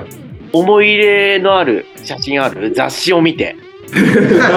ててかいやでも俺、まあ、今のタイミングだからっていうのもちょっとあるかもしれないですけど弟子さんとあのデュエットした石川金沢のあの山の中のレールでで星野がバックサイドスミスやってるやつ。そうそうそうですあれはすごいなんかまああの写真がどうとかっていうかまあ思い出がすごいありますねこうしたらいいんじゃないとかっていう話もしながらなんかいやいやいや違うよ。だってそれ自分が出てるでしょ？いやまあまあそうそう自分自分も出てたりとあかの今までちゃい頃見たあ雑誌の写真とか。生まれは俺95年なんで弟子さんがそのスケボーをやりだした話聞いてたらスケボーやりだしたタイミングで生まれたぐらいなんで、まあ、タイムラグ的にはそのぐらいなんですけど、まあ、でも雑誌はリアルタイムで見てたのはトランスワールドジャパンとかでなんかちょっと前にさ、上井亮と喋ったらさ、あ、沖縄一緒に行きましたよ。はい。そうそうそう、あの、飯島修修二いるじゃん、いいちゃん。世田はい谷の。はいはい。いいちゃんの写真を壁に貼ってたって言ってたね、子供の頃。ああ、もう僕もそそうでした。うん、でも俺らもさ、あのーすごい昔だけどさやっぱさナタスとかレイバービーとかの写真貼ってたからねやっぱ壁、はいはいはいはい。ねスラッシャーとかさなんか当時の雑誌切り抜いてみたいなありましたね。壁に貼った写真はいくつか思い出があるうん。コストのハワーのバックサイドノーズグランドとか。映像を、例えば今自分のリビングにいますけど、好きな、もういいくら好きなスケーターのパートでも、リビングでずっと映像流してたら、多分飽きると思うんですよ。でも、写真を額に飾ってるたら、それはずっと見れるんですよね。それの違いって何だと思いますか？いやそれもう情報量じゃないだかエらクスさんが言ってた、多分情報量の多さなんですよ、多分。だからそのまあ今その話で言うと究極言っていい？はい。究極言っちゃうとだから人死ぬじゃんそしたら家は写真だからねはいはいはいはい。映像で。あれ映像で流しゃいいじゃんって話だけどね動いてるので家はやっぱ写真なんですよみたいな あでも、なんかわかるんじゃない？うん。究極そうだと思いますわ。究極言っちゃうとね。そうあれ動いてたらウケるけど。いやー。じゃあ、ネクストジェネレーション。喋ったりとか。あるかもね。そのうちなんかもう AI で生成されて、うん。家の写真撮っとこうじゃなくて、家のメッセージちょっと喋っとこうみたいなね。動画で動いてやる。それ一瞬をさそこに封じ込めるってなんか俺なんかフォトグラファーのなんか念写みたいなもんだと思ってるからやっぱフォトグラファーのなんかセンスねえやつとかまあなんかこうバイブス低いやつの写真とかやっぱ伝わんない。逆に、写真は、ボロが出るっすよね。写真写真でボロが出る。だからごまかし聞かないよねっていう話だよね。写真を撮ってる立場じゃないんで、スケートの写真で言うと、映像だったらさもうなんか動いててさ違う情報と返ってきてさ見逃せる部分とかもいっぱいあるじゃん。見落としちゃうやつとか いい意味でも悪い意味でも。でも写真はもう無理じゃん。いや、まあ、誠だよね本当。誠写すで写真だから。鼻毛出てるねとか分かっちゃうぐらい。まあまじまじとつけるとか。そうですね、なんかもう。とかさもう無理だもんね、まあ、その、流流れないから、じっくり見られると、鼻毛ですか？ら。そうはじっくり見ると鼻毛出てるなっていう。チャック、チャック開いてても分かっちゃうしね。遠赤引きとかねあまあいろいろなんかそううん。あるよね写真だとやっぱ、お、すげえっていう写真じゃないと認められないというか。その辺の低い円席でノースライドやってる写真とか、やっぱ、ね、あれってなるからね。うん映像が多分メインのありきの多分この話だと思うんです。もちろん、だから、その映像でパートとか作ってないやつが、俺から言わせる、はい。そもそもあの写真撮ってんじゃねえよって俺思う時あるんだよ。はい。もう映像でパート出してないやつが写真でガンガンよく雑誌とか出てて、なんか名前打ってたけど、誰こいつみたいな。お前どういう動きすんのっていう話で、で、写真の面白いとこってもっと言っちゃうと、じゃあ例えばさ、そのさっきポストンのバックサイドノーズブランドの写真をさ、最初に雑誌で見て見るじゃん、幅の。でもコストはいどういう人かみんな知ってるじゃん。だから、この人はこういう動き方で、このスピードでこうやって入ってこうやってメイクしてるんだなっていうのをさ、想像できて、それが楽しいっていうかさ、まあでも写真だけしか見たことないやつがたまに出てきて、こいつどんだけのスピードでどういう風に入ってんだろうみたいな、あー張ってたやつ結構2000年代頭にいっぱいいて。そう。で、最終的に映像も出てこないで、結構フェードアウトしたやついっぱいいるから。一体あいつら何だったんだっていうさ。やつもいっぱいあるからね、幻みたいですね。だから映像がやっぱ、で、その立証して、ああ。る程度、答えと写真が生きてくるって俺はすごい思ってて、でも、たまに、この間の続きじゃないけど、なんかマニアック選手権じゃないけどさ、その、まあ、なんつうの、動きがさ、写真見てさ、想像できない、まあなんかもうその後すぐ止まっちゃってるでしょみたいなのとかは、あんまり俺は好きじゃないかな、みたいな。あうん。やっぱえその写真を見てなんか映像化っていうか視覚化するじゃん自分で。それでやっぱはい。動きがさクールなものがなんかいいなっていうかさまあ変な話写真フォトメイクってあるじゃんそのいっぱいいっぱい実はメイクしててもそのピークのとこは超かっこいいとかあって実はさあのね降りてあのあのヘッドスライディングしてるとかもあるかもしれないじゃん 写真だけで映像とかないとはいはいはい。それありますね。はい。そうそういうなんかあのちょんぼもたまにあるからまあまあいろいろ本当やっぱり俺は映像でなんかこう保管できてる人がいいなみたいな。まあしかも大体、なんつうの、あの写真の方が早いっていうか、雑誌とかだと、写真の方が先に出てきて、で、その人のパートで、あ、あの時の写真のあのシーンだ、みたいなのが、後から出てくるから、やっぱこう答え合わせするみたいな意味では、両方あるとね、いいよね。両方あるのがいいかもしれないですね。雑誌の方が出てくるの早いんだよね。まあね、ね結構その写真が出た1年後とかにその人のパートで、その時のシーンが出てきたりとかするから。でも逆にさ、写真とかでさ、すんごいのさ、出てきてさ、あの、表紙になったりとかしてさ、最終的に映像出ないやつとかあるからね。あれ何？どういうこと？みたいな。うん結局してないんじゃないかみたいな疑惑のやつも、ね2000年代は結構あったよ。その表紙レベルでも結局メイクしてないみたいなのは、あの、よくあの外人のインタビューでも言ってるね。ラインクラブとか見てると、あれ面白いんだよねそうだよね。結局動画あったら絶対出してるもんね、みたいな。そうだね。どっか、どっかしらで見れるはずですからね。うんまあでもそれ雑誌ありきだから、まあ、今後の SB に期待というのもあるし、他にもなんか写真、雑誌がね、できるっていう噂がちらほらあるんで、楽しあ、本当ですか？そうですよ。弟子が活躍できる場所まだあるよ。あ、本当ですか？ちょっと、あ、それもわかんないですけど、なんか、ちょっと、本当な、生意気なこと言って、もう、申し訳ないかもしれないですけど、スケーもうさっきと同じこと言うけど、さ写真と映像が調調和したら、すごくいいんじゃないかなって思います。ね、VHS マグも、いろんな、いろんな意味で、そのシーンが、どっちも偏っちゃ多分いいけないんじゃないかなって。それ以外に、写真と雑誌以外になんか、あ、あと大会とか、いろんなのもあるのか。でも僕はそこはわからない。残るものね、写真と映像って感じでしうん。やっぱりそういう意味ではなんかその仕事は選ばなきゃダメだねっていつも思うねょ。仕事選ばなきゃダメ。そのスケーターが。あ何でも取られるんじゃなくて、ね。そうそう。うん、うん、でもやっぱり一流は一流でやっぱそういう動きしてるよね。結局まあコストンとかやっぱね。まあ例えばコストンだけどさ、うん。ね、やっぱアティバとかに取られるとかね。まあいろいろあるよね。やっぱちゃんと選んでるよね、あの人絶対仕事っていうか。まあそうだね、その取られる人によって出る場所も違ったりもするからどういうふうに、まあ、それこそ弟子の言ってた一緒に作り上げるみたいのをちゃんと一流はやってるってことだよねうんちょっと、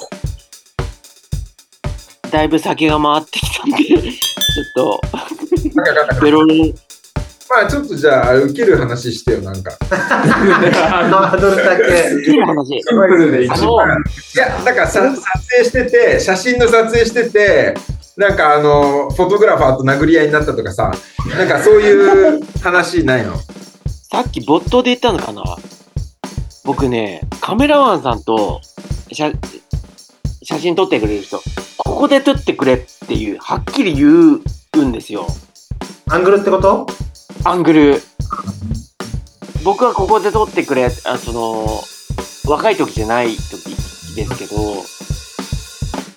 で、それで、あ、何が言いたいんかな？わかんない。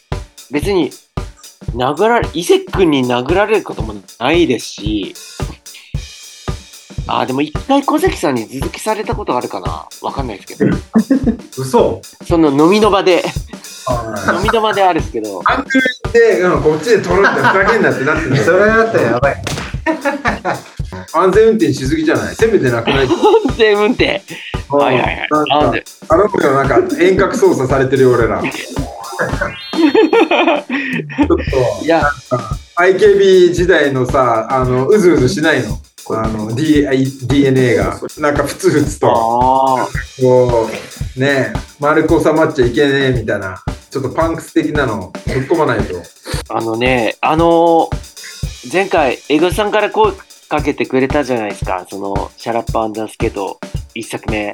一作目、一作目って言った。一回目。いい先妹にすごい、自分の中でスケートボードに意識が、すごいいったっすわ。それが狙いだから。だから、まんまと引っかかったんだよ。そう、だから単細胞、もうね、こういう最後、そうなんですよ。だけ食いついてくるっていうのは分かったから、スケートボードするまではまだ行ってないですね。ま、まだ行ってないっていうか、これさもうあのシャラップスケートっていう番組なんでもうぐだぐだ喋ってないでスケボーしろっていう話なんでスケートしろって話だし、ただ、情報はもう来てるよ、あなた。こっち CIA だからね。あのーいやいや、な、なんですか？こっこっそり撮影行こうなんてバレてますよ。撮影行こう誰に？ああ、本当ですか？うん、本当？うん。えっ、と、おすすめのスポットあります。はい。えなんか出てんの？それああ、な出てないです。バージンあの、ババババージンただ、ホストが来週か再来週、なんか地元に帰るって聞いてるんで、はい、魚沼に新潟。おじゃあそこでなんかセッションできたらなと、そうですね口だけで言っときます。は そうバレてねますよ。は川？川？新作来るっすよ。おなんか動きがあるんじゃないですか？じゃあい。楽しみにしてます。ホスト、なんか、なんか、なんか、夢を言ってよ、じゃあ。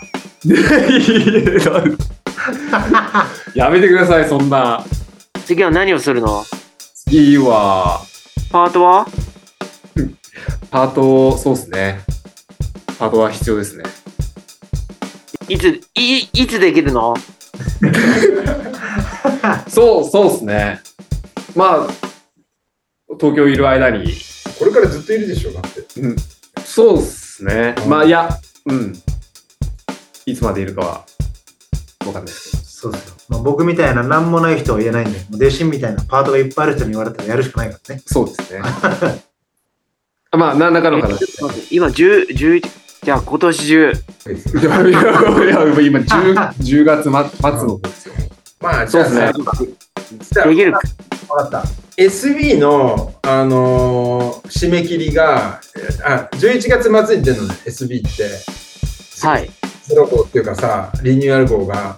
で、あと撮影期間が、おそらく、まだもうちょいあるじゃん。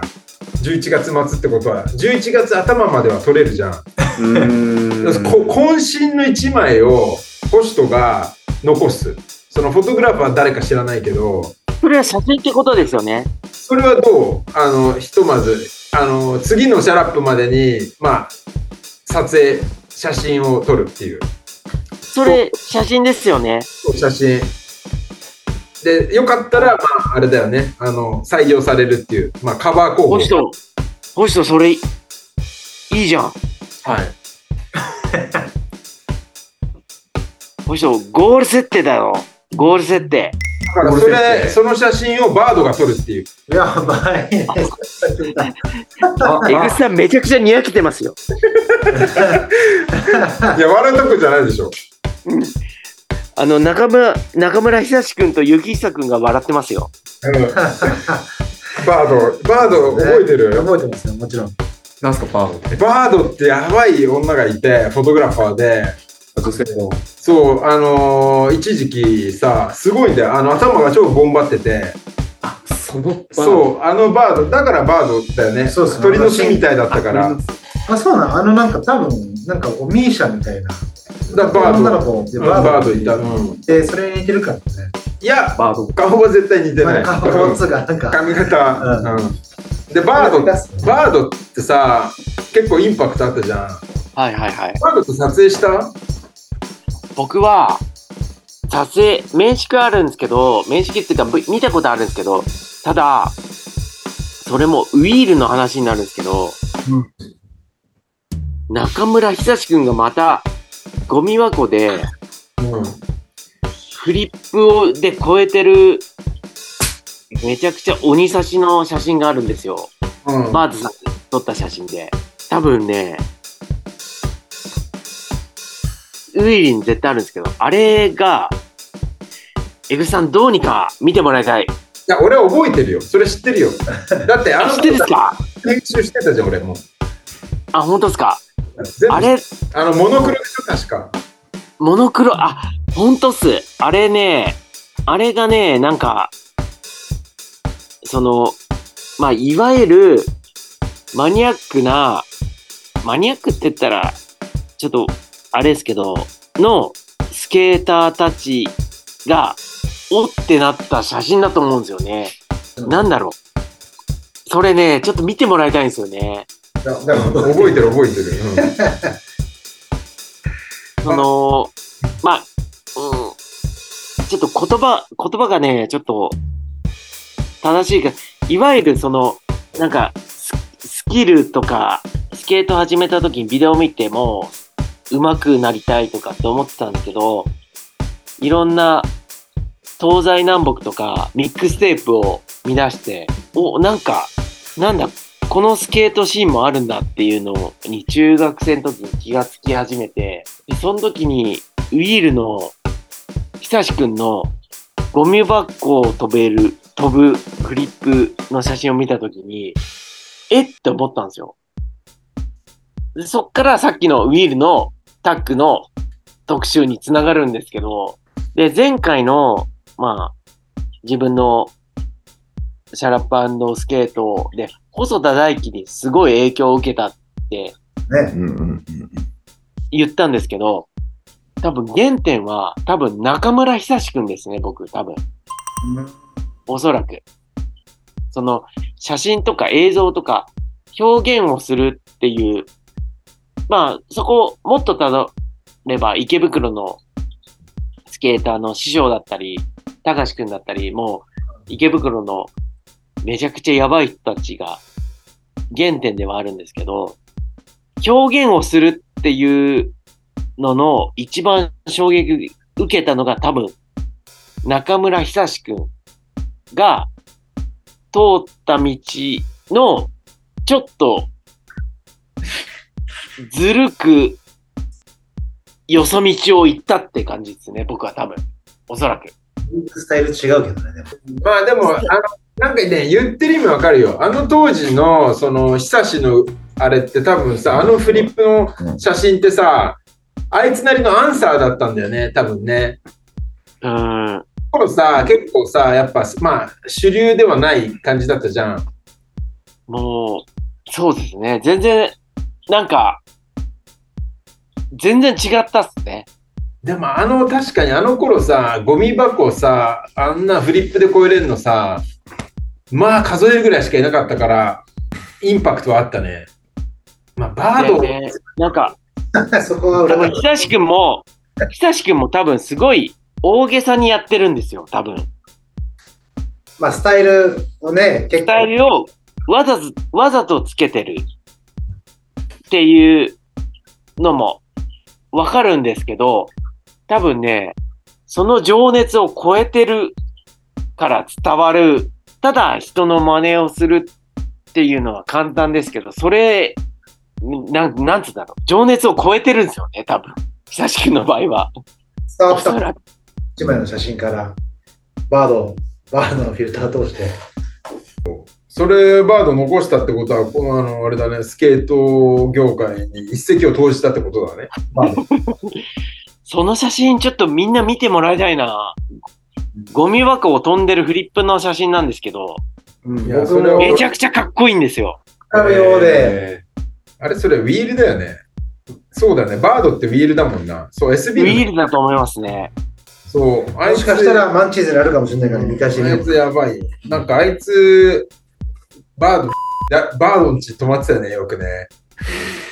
メイクしたんじゃないか。そうなんですか。いや知らないですよ。いややばい、だってさ、一回さ、あのバードが、あの、旧山手と、あと、あの、246のとこにさ、まあ、南平台っていうとこにさ、あのデニーズじゃない対角線逆側の方にさ、昔 AMPM があったんだけど、今はローソンかなんかわかんないけど、その裏ぐらいに、ええ一回迎えに行ったの、がバードに泊まってるっつって、で、中入ったらさ、めちゃくちゃ磁場が悪いとこで、もう日当たり悪くて、ジメジメしてて、なんか時計とか壊れちゃって、なんだここみたいな、絶対あそこ時間軸おかしいみたいなとこに住んでて、バード。いや、怖くなっちゃって。で、俺だけじゃないんだよ。な何人かでそこ迎えに行って、そいつもなんか、携携帯はまあその時なかったかもしれないけど、なんか具合悪くなっちゃったりして、そう、一瞬迎えに行っただけなのに、そんなとこにそうそう、すごい家だったんだよね。まあ、バードいろんな意味でインパクトあって、どこ行っちゃったんだね、今ね。いや、聞いてたら怖いな、みたいな。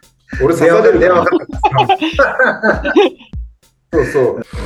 シャラップもこれからあのテレフォンショッキング方式にするから、バード探せって。本当ですか？取らないと、そう。次に、そう、まあ次につなげない、次につなげないともうずっと弟子だから。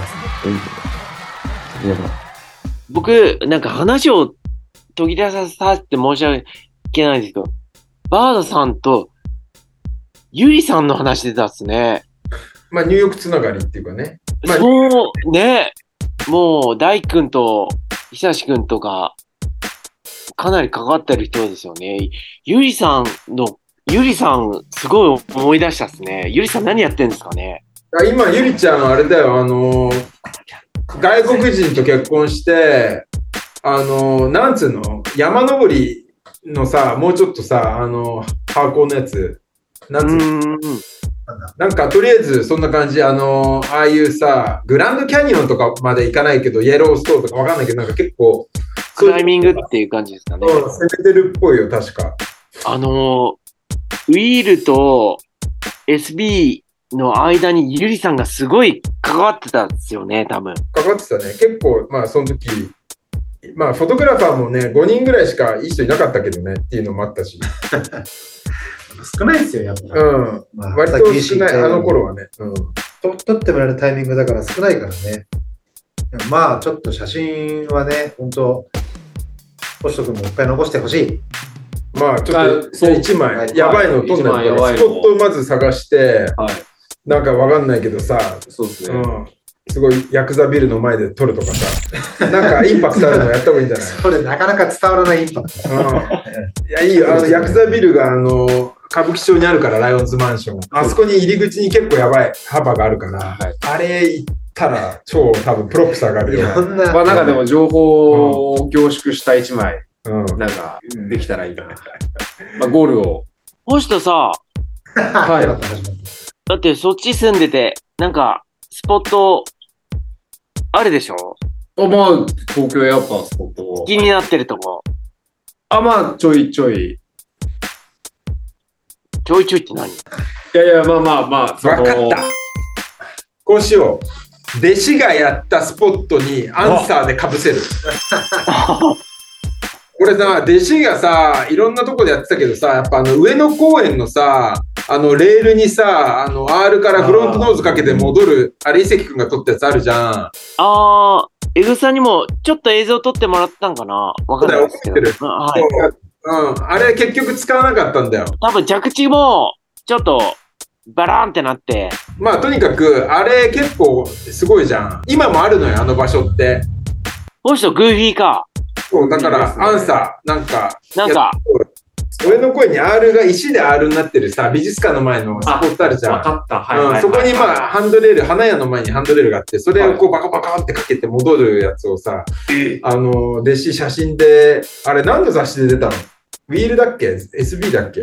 フロントはスケートアーカイブで映像で出て、えっ、と、映像、うん、伊勢くんに、伊勢くん写真持ってるっすわ、多分、バックサイドは。うん、あれ、なんか、何やったんだっけ？もう、なんか、本数当て込んで戻す感じだよね。そうっすね。フロントもバックサイドもやってます。あと、ロックノードももうやってるのかな？上野公園のさ、テールブロックから始まってるじゃん。そのさっきの太郎くん。上野公園のスポットがめちゃくちゃ好きなんです。そう。だあれまだあるから、で、クラシックスポットじゃん。あの、大先輩ね、サルーダさんとかはもうみんなね、ウマンさんとかもやってたそれ。こそファ、ファインで、ジェシー君がファインでバックサイドディザスターやってる白黒の写真がありましたね。いやー、歴史だよ、歴史。あそこは歴史がもう詰まってんだよ。そこに、あのそう、ぶっ込んでほしいっていうか。まあ、締めの方向には向かうんですけど、今日もあれですか？言い残したことはないですか？えっと、聞きましょう。カモンメン、カモンよ。めん。もしと、はい。本当はそろそろ帰んなきゃいけない時間。これちょっともうちょっとで終電が。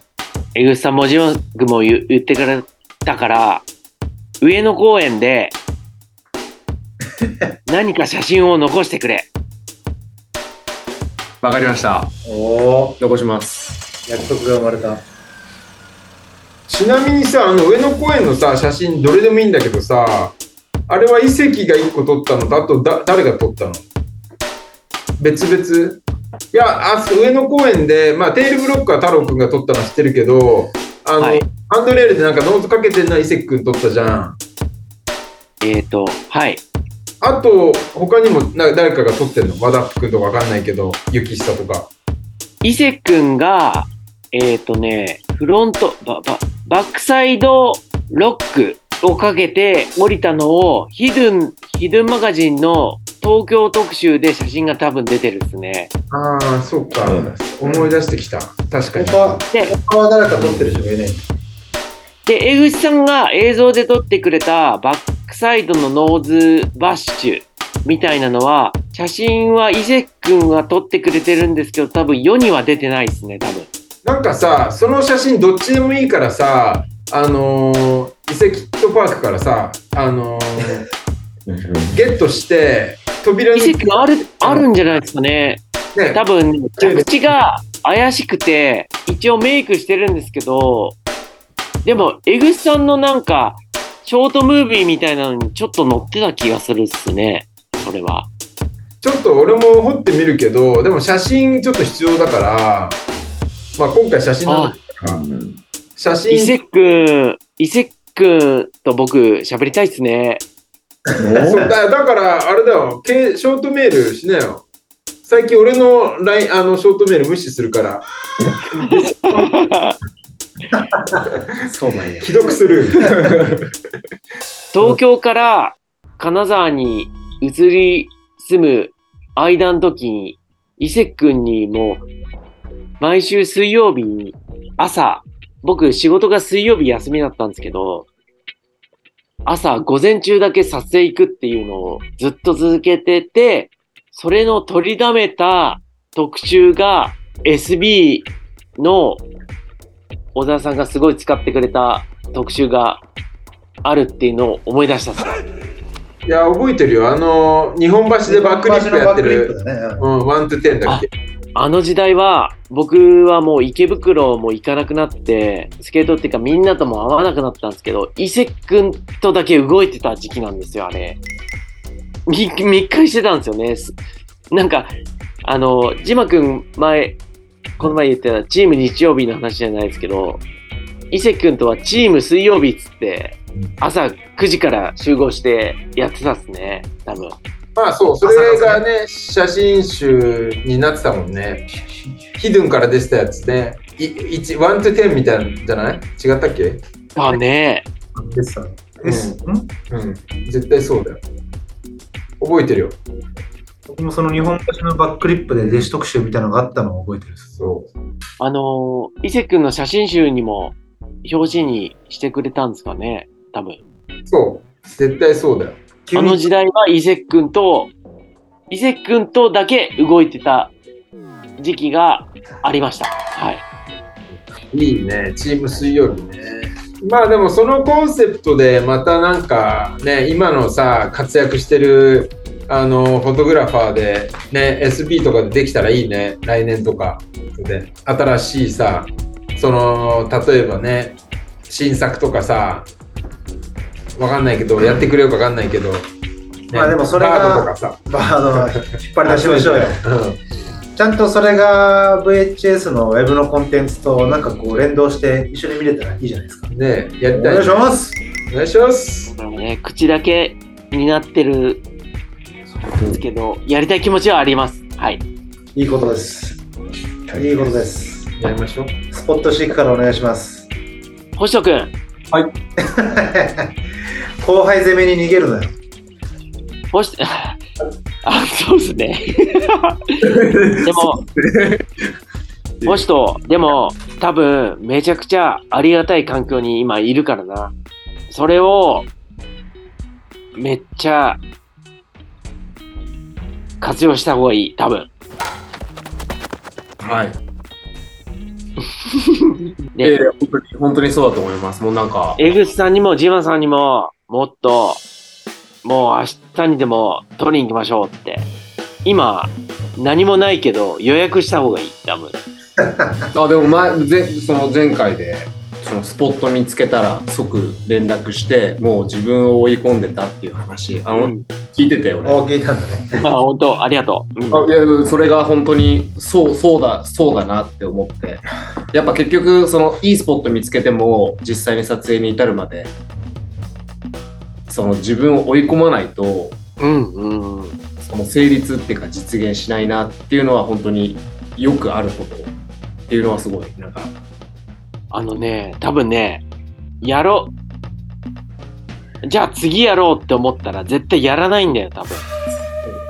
そうですねそう普通の、普通のっていうか、なんだろう。もう、スーパーサのスケーターはそれができるかもしれないけど、うちらみたいな凡人のスケーターはね、それをやらないとね、一歩上行けないんだよ、多分。うーんだから、もう、ありがたい環境にいるから、なんなら今、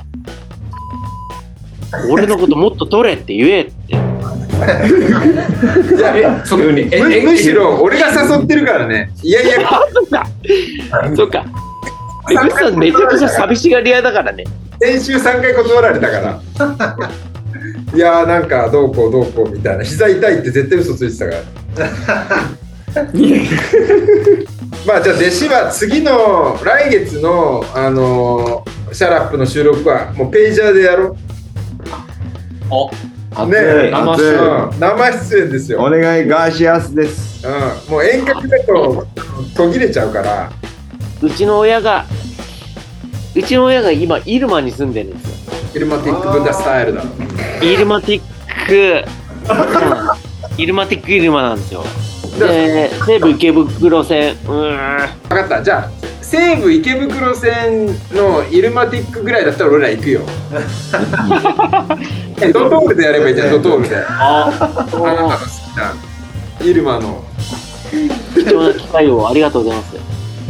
なんかすごい、エグさんがなんかこの前言ってくなんかもう、リハビリ感覚でいいよって言ってくれたのがすごい気が楽になって、いや、リハビリでいいでしょ。だってみんなあれですよ、PTSD ですよ、基本。これ俺だってそうだよ、本当。ああ、そうですか。もうみんなでもう、ごくごく行きましょう。じゃあ。そのため。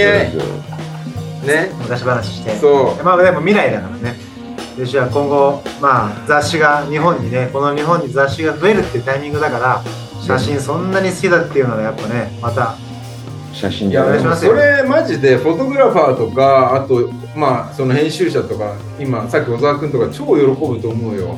みんな勘ぐっちゃってさ。そう、すぐ勘ぐるじゃん、スケーター。スケーターじゃない人も。だから、弟子のまあ声にね、救われてる人もいるかもしれないから。ちょっと次回もはこあのイルマでやりましょう。イルマティックそうですか？イルマか。はい。あ早く帰ってこいってたまにはってね孫連れてみたいになんないの？そう、あ、それはね、イルマまでは車で定期的に行ってるんですけど、全然いいじゃん俺らも東京までは行ってないんですよ。前回言ったその、さんを50人でボコボコにするっていうのを、うん。それそれそれやりに来てイルマのアウトレットでしますか？なんでよ。でもなんか、みんなにはすごい会いたいですわ。ほん、うん、前も言ったんですけど、会いたい、会いたいです。はい。和田君も沖縄行っちゃってるしさそう、ああの後、それが機会で和田君に、そその写真をよこせ欲しいって言って、和田さんと電話したんですよ。5年ぶりぐらいに。変わってなかったしもう全然変わってなかったですね。すごい良かったですね。僕が、その、ウィールで、もし万が一特集をさせてくれるってなった時は、和田さんと特集を組みたいですね。うん。コンビのやつがあったらねいやそうじゃないこのも妄想ですけどね。和田さん和田さん勃起しちゃうよそれ多分和田さんこういうの聞かないんで、多分。聞いてくれてると思うよあの本当ですか？このこの間の放送 提供してるから聞いてるいやこの間の放送一応弟子が出て和田さんの話も出てたよっつって LINE でリンクペット送ったらノーコメント。で、そうですよね。違う話してきたなんか。違う話なんだっけな。あそう。四季くんち作ってる動画見たけどモリラ動き軽くねって言ってた。弟子のあのスルーだった あ、もうそれでいいと思います。うん、いやでも本当はチーム日曜日でナイスコンビ。でもそれ本気でさやろうとしたらさできるからね。来年のだからあの SB にの秋今回じゃなくて来年に向けてもうあれだよね。和田っぷ君があの新潟に行くのかうん。弟子があの沖縄に行くのか。そう沖縄に行くのかまあこっちでリンクするのか、やっちゃいましょう。ねいいいい企画だよ僕、もう一つ叶えたい夢があって、スケートボードで。一冊、弟子の雑誌を作りたいんです。だからこれやればいいんだよ月刊弟子あ、ねエグさんすごいグラドリが月間なんちゃらってあったじゃないですか。あれを見て、俺これ乗りてえなって思ったんですよね。今まで撮ってくれたカメラマンさんに全部自分の写真を持ってるかどうか知らないんですけど、あるでしょ絶対。いやでないはずない。そんなフォトグラファーいないだろ。うそうなんですかね。いや全部残してるって古い雑誌あの写真もそうだけど NOW の写真がなかったら成立しないからねそうだからだからそれだったらただの弟子の思い出になるからダメなの やっぱりああ、なるほど。あ俺は最前線でやってんぞっていうのを見せなきゃいけないからとりあえずあのチャイニーズオーリーなんとかしないとあ、そうですね。くるぶしオリー、くるぶしね。はい。いやいや、ホストもうそそんなことじゃなくて上の声でやれって。上の声、上の声行じゃあ上の子は今からやりに行くからもう行くってく。はい。ちょっと行ってきます。じゃあ上の公園。ね でさ、ちょっと上の公園行ってきます。はい。コラムと絡めて、なんか、自分の雑誌を作りたいって思ってるんですよ。じ自分の雑誌っていうか、もう一つなんですけど、アーカイブみたいなね、うん写真と文章を絡めた、なんか、ややりたいと思ってるっていうかノートにねあ書いてるっすね。あ 書いてるって言ったらちょっとあれですけど。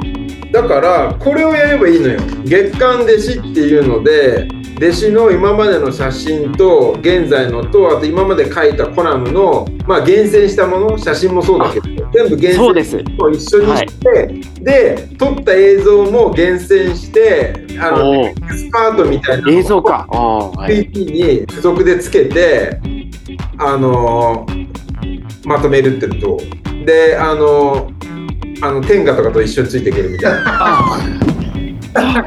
もう何でもいいです。もうなんか。なんでもよくないでしょ。そうだったらもうひ表紙のドアップな顔でいきましょうよもうクレームがやばい。それ弟子になんないですよ。まあだから超弟子がなんかあの、あの、艶っぽいの写真もさ、グラビアで撮ってさ、それ、あ、それサンマルコで撮ろうよ、サンマルコで。出たもういもう山さんも呼んでそうだって弟子と俺の出会いはサンマルコだよ。あそっかいや、本当に、そうかも弟子と出会ったのは、俺が一番最初の覚えてるのはサンマルコだからね。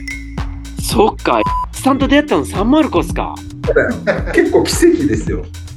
なんえ？か、俺がさ、あの時さ、部屋何個かに分かれてたじゃん。弟子が入ってきて、で、3人にななっちゃったじゃん、なぜか。で、弟子が、俺に、あれなんだよ、俺は覚えてんだけど、いや、先輩先どうぞっつって譲ってくれて、なんて律儀な子なんだっていう、IKB クソ野郎ばっかだったけど、こいつはいいやつだっていうので、で？そう、これが出会いなんだよ。マジで覚えてるでしょ？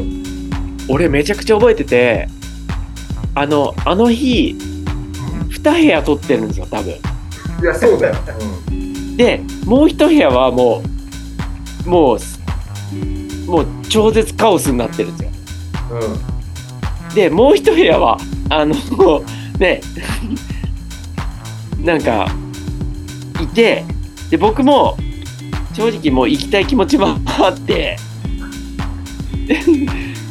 俺ねああ思い出したまあまあざっくり言うと僕江口さんの後ですそうだよ。そう。だから俺はあの時どういう流れか忘れたけど俺はあいつらの部屋から引き離してなんとか数人で部屋にで鍵を閉めて入ってこれなくして確か弟子だけはもうしょうがなかったんだよ。そのあの締め出せなくてもう仕方ないみたいな状況いいやつでよかったですね。そう。先輩そうこいつ誰だか分かんないけどもうしょうがねえみたいな。あ、そうか、初対面。ほぼ初対面そっか。だから隣の部屋は江口さんの独壇場だったんですね。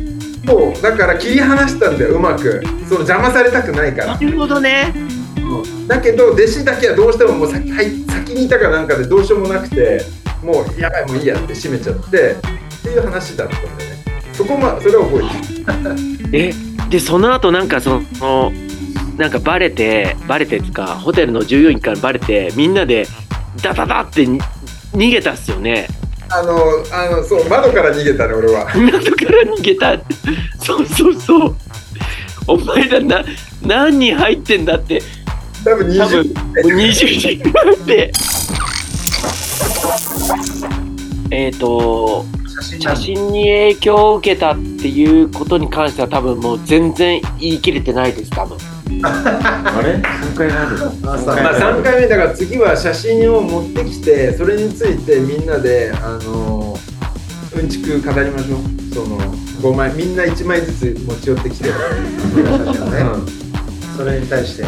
江口さんがなんか写真も大事だけどその裏側もあってこそみたいなことを多分言ってたんですよ。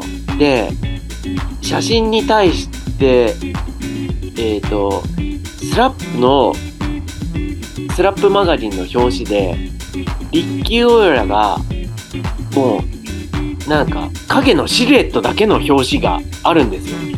持ってますよ さ持ってますが。すよさすが。96年の多分あの メイメイ集とかだった気がするすげえ。持ってるからもう多分知らない人が見たらただの影のプッシュしてるおじさんみたいな表紙なんですよ。リッキー・オイラーを知ってる人はもうそれに衝撃を受けるわけじゃないですか。でも知らない人は、ああ、なんかスケボーをしてるおっさんの影のシルエットってなるんですよね。それが多分写真の凄さなのかなってそうその裏側今思いにはすごい写真だってことでしょ？だからあの写真がもうあのシルエットがしもうアンサーでありあの要は説得力なんでね。だからもう彼が立教エラがどんだけのパート出してるかっていうのをさみんなはいはいはい。であの人マックスの時じゃん全盛期じゃん96年とか。96年はいはい。フィリーとサンフランシスコ。サンフランシスコにもう行った特集ですよね多分。であの要はフィリーとかで散々やって、まあ、サンフランシスコに乗り込んであの多分ゲーブ・モフォーとかなんかとねあのまあ、誰だか分かんないけどランス・デールかかなフォトグラファー。まあまあアンサー出した特集のイシュであれは俺も多分あの最高のカバーだと思ってるね。スケート史上最高のカバー。フォトエグさん本当ですか？めっちゃ嬉しいっす。いやいや、あれマジだって俺もあの今でも持っててあのすっげえ雑誌の仕事とかいっぱいしたからいろんなのあってさ全部、まあ、引っ越しのたんびにさやっぱどうし断捨離するじゃん。まあそうですでもねこうやっぱ何冊か残してんのよ。それがの一冊がやっぱあのスラップでリッキーの特集でもう最高の表紙だよねあれが。もう何よりもその雄弁にスケートボードのなんかエッセンスを語ってるの。あれに凝縮されてるから写真ってそういう力があるっていうことだよね。でもそれってあその動画とか彼のやってきた生き様とかそれが全部あの背景に見えるからさ俺らだからフレームの外に何があるかっていうのが超大事で、あ、はいこれが写真の強さだよね。いやいや、なんせん。さエグさんありがとうございます。えっとはもう僕が言いたかったのをもう一瞬で言ってくれました。あ いいっすかじゃいいっすか、これで。じゃあ閉めて。美味しいとこ持ってっていいっすか？はい。もう。また1ヶ月から、次。まあ写真が好きですっていうことを言いたいっていうことです。はい。伝わったよ伝わった。はい聞いてる人もすげえ伝わったと思う。だし、まあ、もし知らなかったら弟子の今までの写真を見てそのスポットに行ってみてくださいって感じよ。サラップスケートエピソード55今回のゲストはおかわりツアーンの今日はトイレからじゃなく自宅のオレンジの壁をバックにしたリビングからお届けの弟子さん。そろそろ忙しくて社員に紹介する気味のインターンケイさん1まで送り届けさせてもらいました。ポストは帰っちゃったんでね。また来月。See you next month お疲れ様でした。ありがとう。ございました Shut up and skate.